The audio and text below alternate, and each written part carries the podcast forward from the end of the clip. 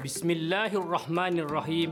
Assalamualaikum warahmatullahi taala wabarakatuh dan salam sejahtera buat anak-anak pelajar kesusasteraan Melayu komunikatif tingkatan 6 serta audiens sekalian. Walau di mana saja anda berada. Alhamdulillah, hari ini anak-anak pelajar akan bersama dengan saya Cikgu Rafirdaus bin Abdul Malik dari SMK Jengka 2 Maran Pahang. Bagi mata pelajaran Kesusasteraan Melayu Komunikatif semester 2. Anak-anak pelajar yang dikasihi sekalian, ayo kita sama-sama meneliti dan mempelajari bahagian B iaitu pembangunan masyarakat. Dalam sastra dan pembangunan. Dalam pembangunan masyarakat, terdapat tiga pecahan subtopik utama iaitu terdiri daripada 2.1 iaitu pendidikan, 2.2 sosial dan 2.3 cinta akan alam sekitar. Jadi pada kali ini, mari kita sama-sama meneliti Topik 2.2 iaitu sosial yang terdiri daripada 2.2.1 iaitu budaya, 2.2.2 iaitu perpaduan, 2.2.3 mobiliti sosial dan 2.2.4 susun lapis masyarakat. Tetapi pada pembelajaran kali ini, cikgu akan menyentuh dua sahaja subtopik dari aspek sosial yang berkait dengan 2.2.3 mobiliti sosial dan 2.2.4 susun lapis masyarakat sahaja. Sebelum mendalami lebih jauh subtopik ini, anak-anak pelajar perlu memahami terlebih dahulu apa yang dimaksudkan dengan pembangunan masyarakat. Baiklah anak-anak pelajar, tahu tak apa itu pembangunan masyarakat? Berikut, cikgu cuba jelaskan satu daripada beberapa definisi pembangunan masyarakat yang boleh digunakan untuk kefahaman anak-anak pelajar. Pembangunan masyarakat merujuk kepada usaha untuk membawa perubahan bagi meningkatkan taraf hidup masyarakat secara berencana daripada keadaan yang kurang baik menuju kepada keadaan yang lebih baik. Cikgu harap anak-anak pelajar faham apa yang dimaksudkan dengan pembangunan masyarakat yang cikgu jelaskan sebentar tadi. Baiklah anak-anak pelajar. Seterusnya kita akan meneliti subtopik pertama yang akan kita pelajari pada hari ini iaitu mobiliti. Dalam subtopik ini, pelajar seharusnya dapat menghuraikan apa itu mobiliti sosial dalam pembangunan masyarakat.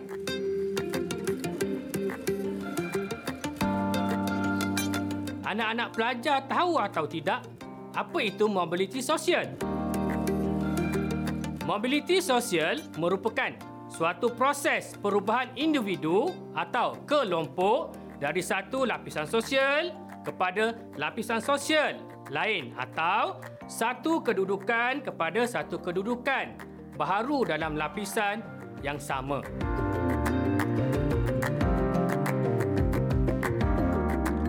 Anak-anak pelajar juga perlu tahu Mobiliti sosial itu berlaku dalam dua bentuk iaitu yang pertama mobiliti menegak dan yang kedua mobiliti mendatar. Kenapa mobiliti menegak? Kenapa mobiliti mendatar? Anak-anak pelajar, mobiliti menegak berlaku dalam dua bentuk iaitu menegak ke atas dan menegak ke bawah yang melibatkan perubahan status seseorang daripada satu golongan kepada golongan masyarakat yang lain. Manakala Mobiliti mendata pula ialah melibatkan perubahan kedudukan seseorang dalam golongan atau kelasnya sahaja. Baiklah anak-anak, setelah kita memahami konsep mobiliti sosial, jom kita sama-sama meneliti apakah faktor-faktor yang menyebabkan berlakunya mobiliti sosial kepada seseorang individu. Antara faktor-faktor berlakunya mobiliti sosial, yang pertama, faktor jawatan. Yang kedua, faktor kekayaan. Yang ketiga, faktor bakti atau jasa. Yang keempat, pendidikan atau ilmu. Yang kelima, kekuatan fizikal. Dan yang keenam, pengaruh. Seterusnya, yang ketujuh, tawanan perang. Yang kelapan, keturunan. Yang kesembilan, perkahwinan. Yang kesepuluh ialah kemahiran. Anak-anak pelajar sekalian, 10 faktor atau aspek yang cikgu jelaskan tadi boleh diguna pakai dalam kedua-dua teks sama ada dalam Surah Latus Salatin mahupun dalam novel Saudagar Besar dari Kuala Lumpur. Mengikut kesesuaian tertentu. Maka dalam hal ini, cikgu minta anak-anak pelajar perlulah bersama-sama berbincang dengan guru masing-masing terlebih dahulu untuk menentukan faktor atau aspek yang sesuai berdasarkan kedua-dua teks yang kita semua pelajari.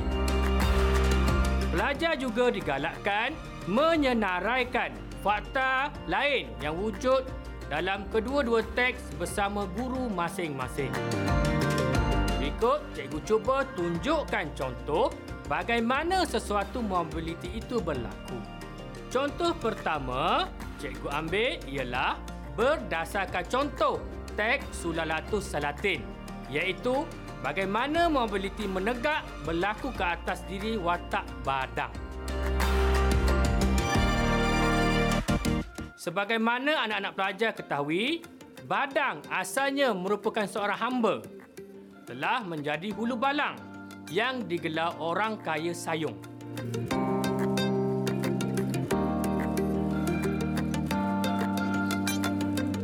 Hal ini berlaku berdasarkan peristiwa selepas badang memakan muntah hantu yang menyebabkan badang beroleh kekuatan.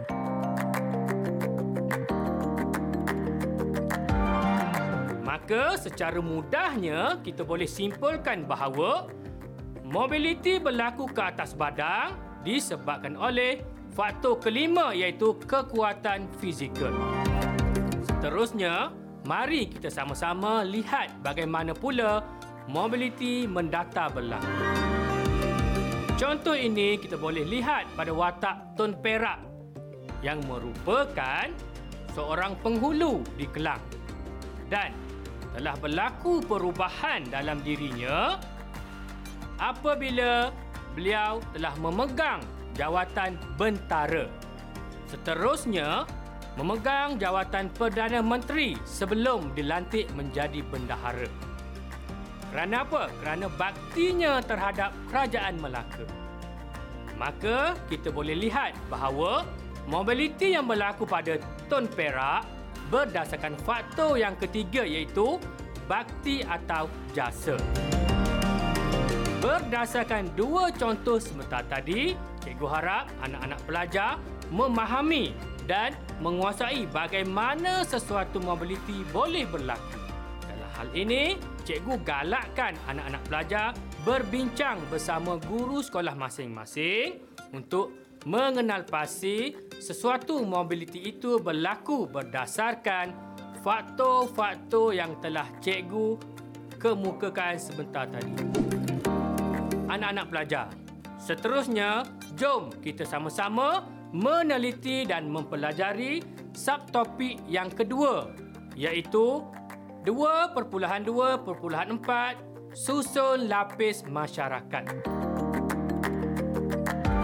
Dalam subtopik ini, mari kita sama-sama melihat apakah objektif yang harus dicapai oleh setiap pelajar. Dalam topik ini, susun lapis masyarakat pelajar seharusnya dapat menghuraikan susun lapis masyarakat dalam konteks pembangunan. Anak-anak pelajar yang dikasihi, terlebih dahulu, mari kita sama-sama meneliti apakah yang dimaksudkan dengan susun lapis masyarakat.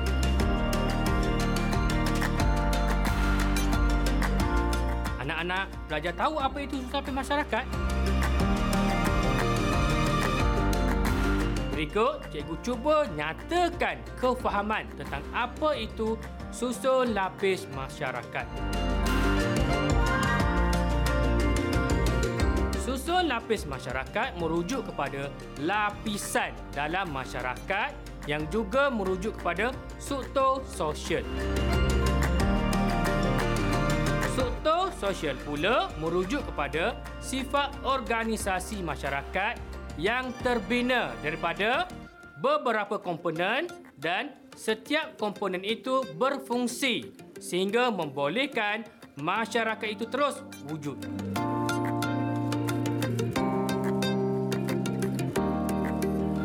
Selain itu, susun lapis juga bermaksud pembahagian sesuatu kepada beberapa kelas, golongan, lapisan dan sebagainya. Maka, dapat cikgu simpulkan bahawa susun lapis masyarakat ialah satu struktur yang terdiri daripada beberapa kategori mengikut hierarki suatu masyarakat yang mempunyai fungsi dan peranan masing-masing.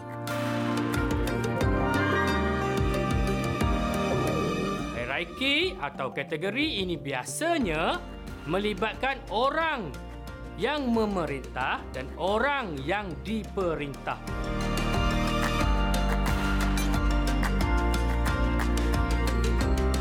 Anak-anak pelajar juga dapat perhatikan susun lapis masyarakat ini biasanya akan berbentuk seperti berikut. Iaitu lapisan pertama atau lapisan yang paling tinggi iaitu raja. Lapisan kedua diikuti lapisan yang terdiri daripada golongan pembesar atau golongan bangsawan. Seterusnya, lapisan ketiga diikuti oleh lapisan rakyat dan yang keempat paling bawah itu hamba. Susun lapis ini merupakan contoh susun lapis yang terdapat dalam susun lapis masyarakat tradisional.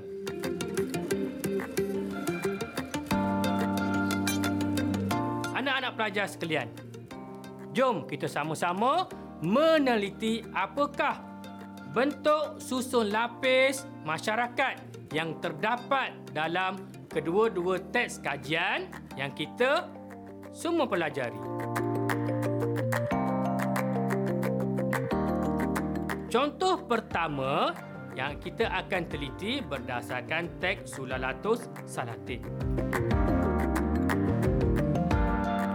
Susun lapis masyarakat adalah seperti berikut. Dalam teks Sulalatus Salatin terdapat empat lapisan masyarakat iaitu yang pertama terdiri daripada raja iaitu golongan yang paling tinggi dalam masyarakat iaitu terdiri daripada sultan-sultan seperti Sultan Mansur Shah, Sultan Alauddin Rayat Shah dan beberapa sultan-sultan yang lain. Seterusnya diikuti golongan pembesar dan golongan bangsawan seperti watak bendahara, perak dan tun mutakhir. Lapisan yang ketiga seterusnya diikuti oleh golongan yang diperintah iaitu terdiri daripada rakyat seperti watak, wang empuk dan wang malini.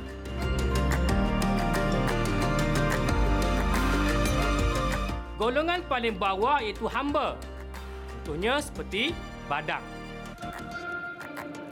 Manakala susun lapis masyarakat yang terdapat dalam teks novel saudagar besar dari Kuala Lumpur adalah seperti berikut.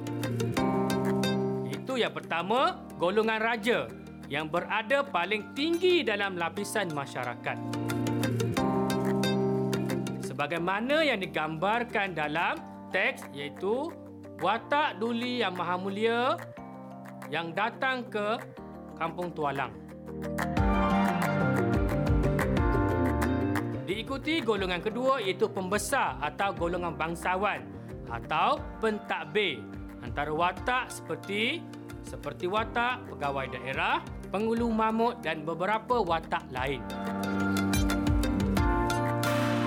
Seterusnya diikuti golongan yang ketiga iaitu golongan menengah yang terdiri seperti watak Encik Muhammad, Datuk Tan, Rahim, Robert dan beberapa watak lain yang sesuai.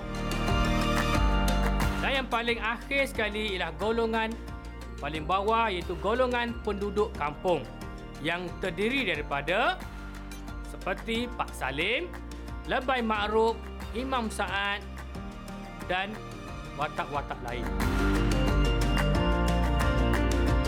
Baiklah anak-anak pelajar. Dalam meneliti susun lapis masyarakat, dari kedua-dua teks ini, cikgu nasihatkan anak-anak pelajar berbincang dengan guru di sekolah masing-masing kerana Contoh yang cikgu kongsikan ini sekadar cadangan. Maka, anak-anak pelajar digalakkan menyenaraikan contoh lain serta peranan yang bersesuaian dengan teks kajian yang dikaji. Diingatkan, selain mengenal pasti susun lapis masyarakat, pada subtopik ini pelajar perlu meneliti fungsi atau peranan yang dimainkan oleh setiap lapisan masyarakat. Jadi, jom kita sama-sama meneliti dan mengenal pasti secara umum apakah peranan yang dimainkan oleh setiap lapisan masyarakat sama ada peranan yang dimainkan oleh golongan pemerintah atau golongan yang diperintah.